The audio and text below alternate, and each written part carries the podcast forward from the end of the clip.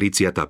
kapitola Búrka K zázrakom, ktoré Ježiš vykonal, patrí aj utíšenie veľkej búrky na Galilejskom jazere a uzdravenie dvoch posadnutých mužov.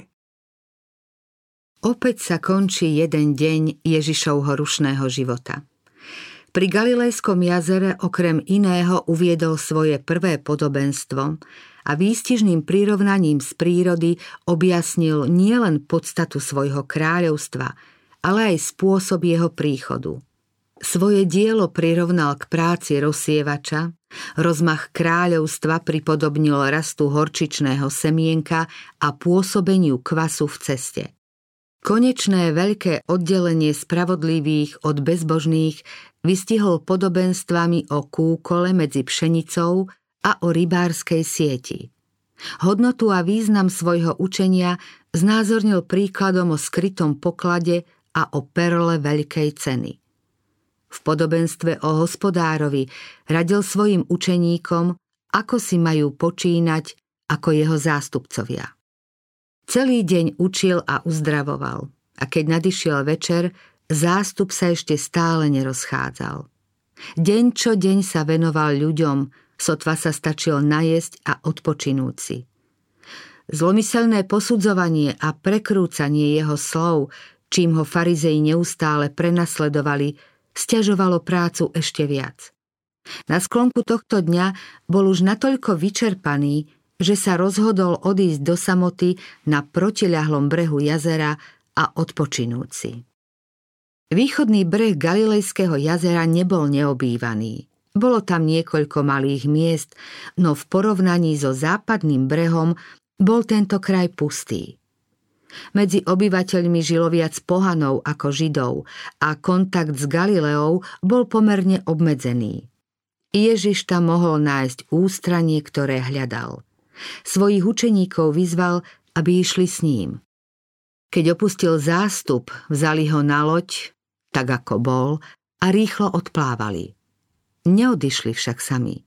V blízkosti brehu boli i ďalšie rybárske lode a ľudia ich rýchlo zaplnili, len aby ešte videli a počuli Ježiša. Konečne sa na Ježiša netlačil zástup. Vyčerpaný a hladný si v zadnej časti lode ľahol a hneď zaspal. Jezero bolo v ten tichý, príjemný večer pokojné, no obloha sa náhle zatiahla a z vrchov západného brehu sa prihnal prudký vietor. Na mori sa rozpútala divoká búrka.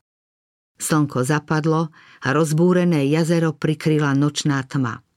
Vetrom bičované vlny dorážali na loď. Hrozilo, že sa potopí. Zdatní a skúsení rybári, ktorí na mori strávili takmer celý život a svoje plavidlo už neraz bezpečne previedli rozbúreným jazerom, zrazu akoby nemali dostatok síl a zručnosti. Proti náporu prírodného živlu boli bezmocní a strácali nádej, lebo loď sa už naplňala vodou. Utíšenie búrky V úsilí o vlastnú záchranu zabudli, že na lodi je s nimi aj Ježiš. Keď videli, že všetká ich námaha je márna a bezprostredne im hrozí smrť, rozpamätali sa, na koho príkaz vyplávali. V Ježišovi mali poslednú nádej. Vo svojej bezradnosti a zúfalstve volali Pane, pane! Pre hustú tmu ho ani dobre nevideli. Húkot búrky prehlušil ich volanie a odpoveď nedostali. Zmocnila sa ich krajná neistota a hrôza. Či jazda Ježiš na nich zabudol? Zvíťazil nad chorobou, nad démonmi, ba aj nad smrťou a teraz nemôže pomôcť svojim učeníkom? Je mu azda jedno, že sú v nebezpečenstve? Volali znova, no okrem hukotu rozzúreného vetra nič nepočuli. Loď sa začínala potápať. Zdalo sa, že nenásytné vlny ju pohltia. Náhle však temnotu osvietil blesk, takže videli, že Ježiš napriek vlnobytiu pokojne spí. V údive a zúfalstve volajú znova. Učiteľ, nedbáš o to, že hynieme? Ako môže tak bestarostne spať, kým oni sú ohrození a zápasia so smrťou? Ich volanie nakoniec Ježiša zobudilo. Vo svetle blesku zahliadli jeho nebesky pokojnú tvár, v jeho pohľade poznávali seba obetavú, súcitnú lásku a celou svojou bytosťou k nemu volali. Učiteľ, nedbáš o to, že hynieme?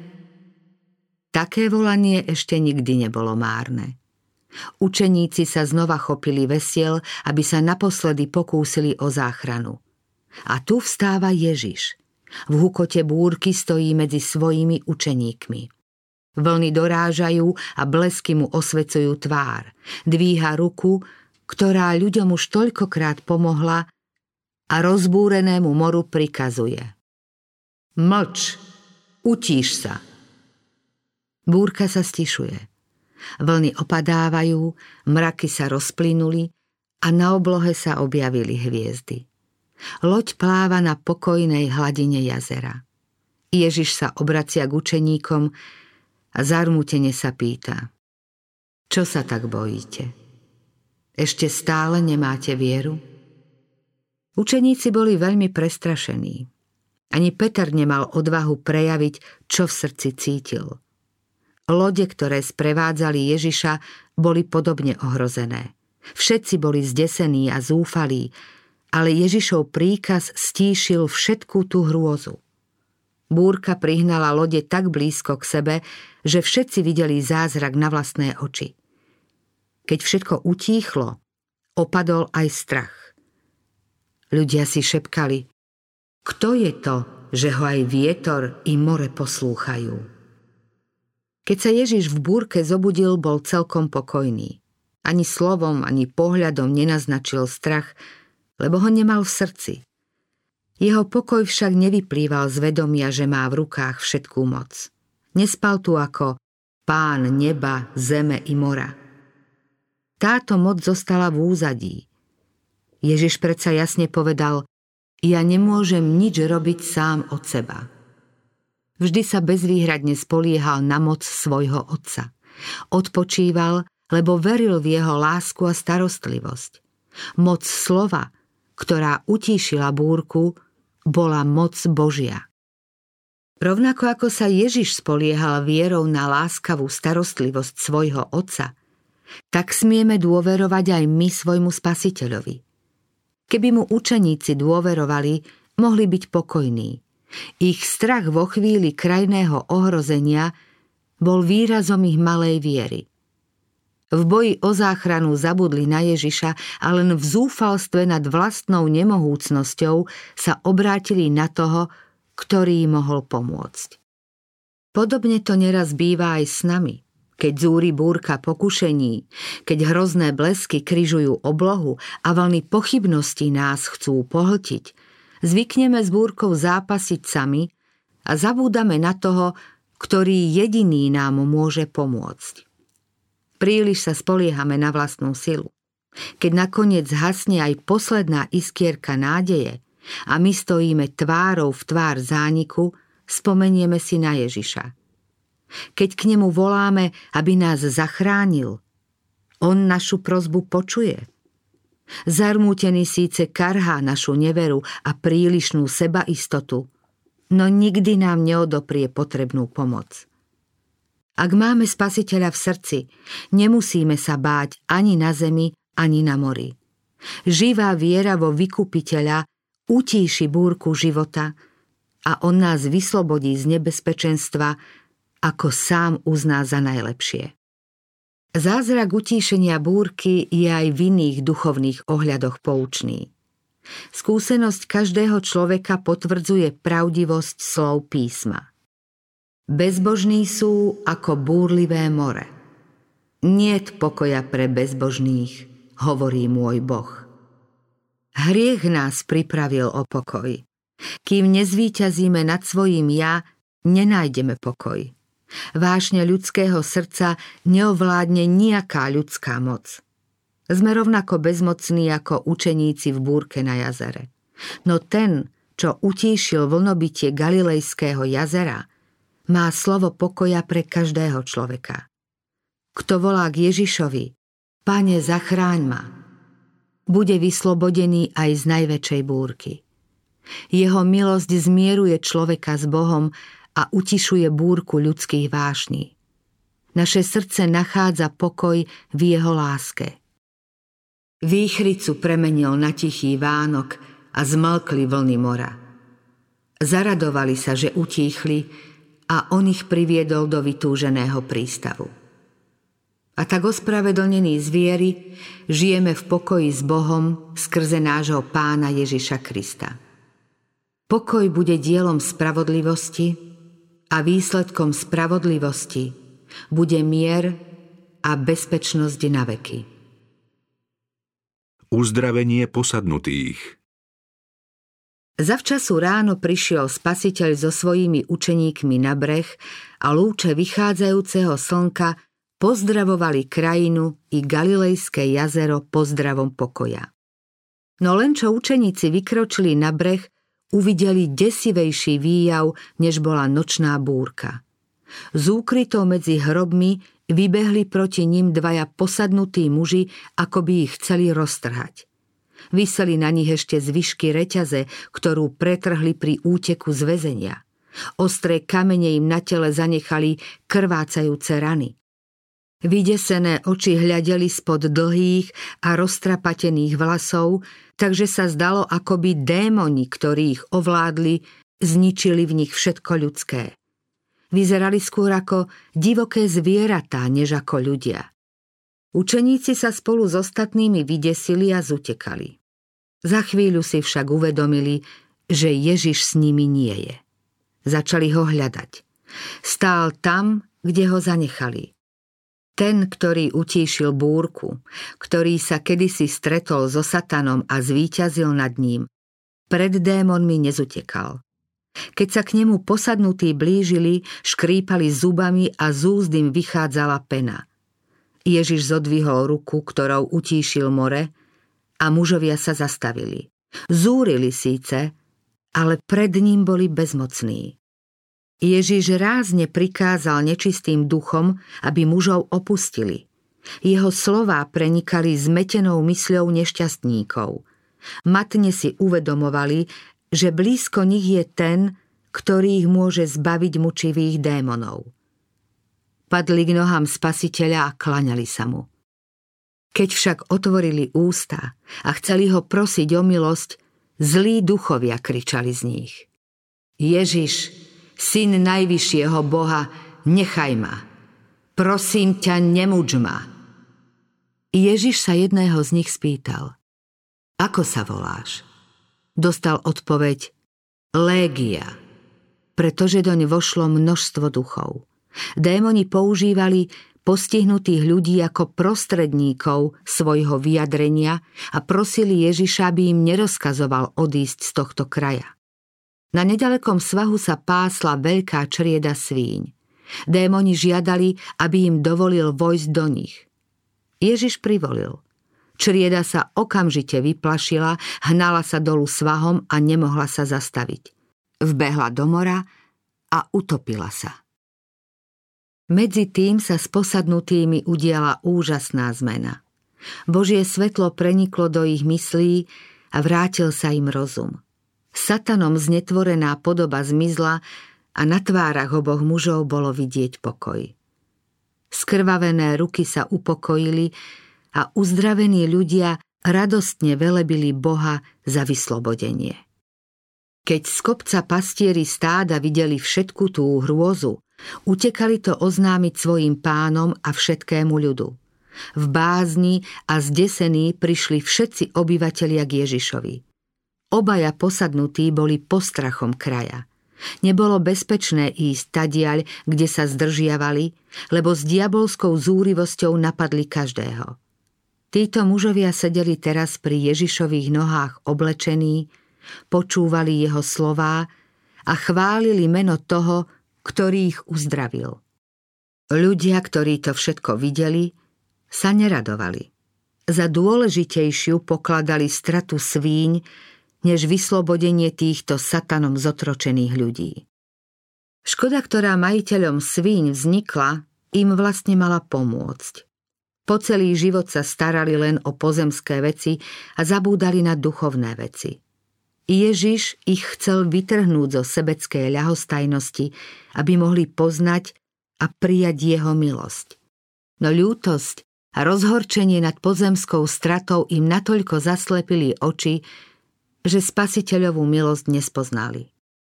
Prejav nadprirodzenej moci v týchto poverčivých ľuďoch vyvolal strach. Nazdávali sa, že prítomnosť tohto cudzinca by im mohla spôsobiť ďalšie nešťastie. Báli sa o svoj majetok a rozhodli sa Ježiša zbaviť. Tí, čo sprevádzali Ježiša po jazere, rozpovedali všetko, čo sa stalo predchádzajúcej noci. Opísali zúrivú búrku i zázračné utíšenie vetra a vln. Ich slová však nenašli žiadnu odozvu. Zdesený ľud sa nahrnul k spasiteľovi a žiadal ho, aby od nich odišiel. Ježiš im vyhovel. Vstúpil na loď a odplával na druhú stranu. Gadarčania dostali živý dôkaz Kristovej moci a milosti. Boli svetkami uzdravenia duševne chorých ľudí. V panickom strachu o pozemský majetok však pokladali za votrelca toho, ktorý pred ich očami premohol vládcu temnoty. A tento nebeský dar odišiel od ich príbytkov. Nemáme možnosť, ako gadarčania, odvrátiť sa od telesne prítomného Krista, no mnohí dosiaľ odmietajú poslúchať jeho slovo. Poslušnosť by od nich totiž vyžadovala, aby sa zriekli niektorého zo svojich záujmov.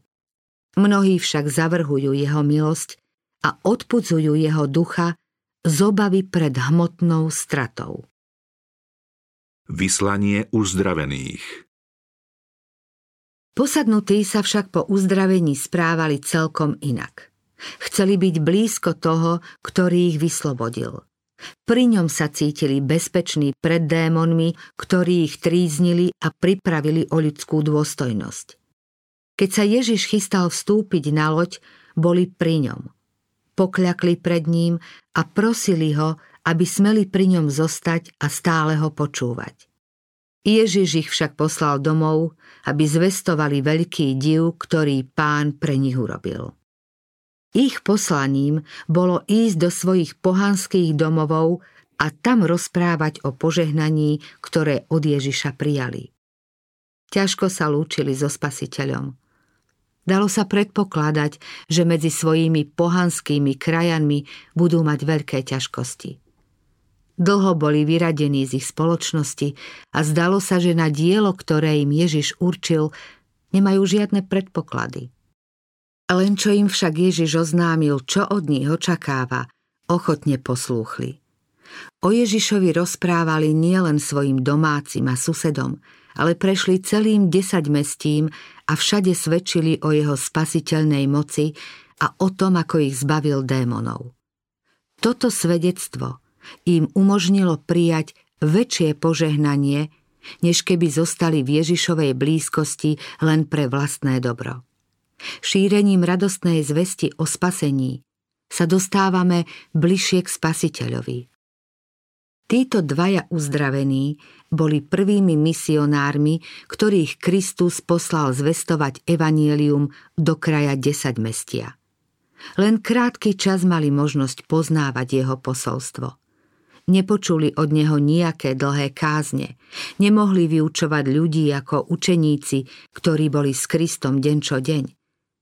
Boli však živým dôkazom, že Ježiš je Mesiáš. Mohli svedčiť o tom, čo sami videli, počuli, poznali a z Kristovej moci aj pocítili. K takejto svedeckej službe je povolaný každý, koho sa dotkla Božia milosť. Milovaný učeník Ján napísal Čo bolo od počiatku, čo sme počuli, čo sme na vlastné oči videli, na čo sme hľadeli a čoho sa naše ruky dotýkali, to zvestujeme. Slovo života. Čo sme videli a počuli, zvestujeme aj vám. Ako Kristovi svetkovia máme hovoriť to, čo vieme, čo sme videli, počuli a poznali. Ak nasledujeme krok za krokom Ježiša, iste budeme vedieť, čo máme povedať o ceste, ktorou nás vedie. Z vlastných skúseností môžeme svedčiť o pravdivosti jeho zasľúbenia.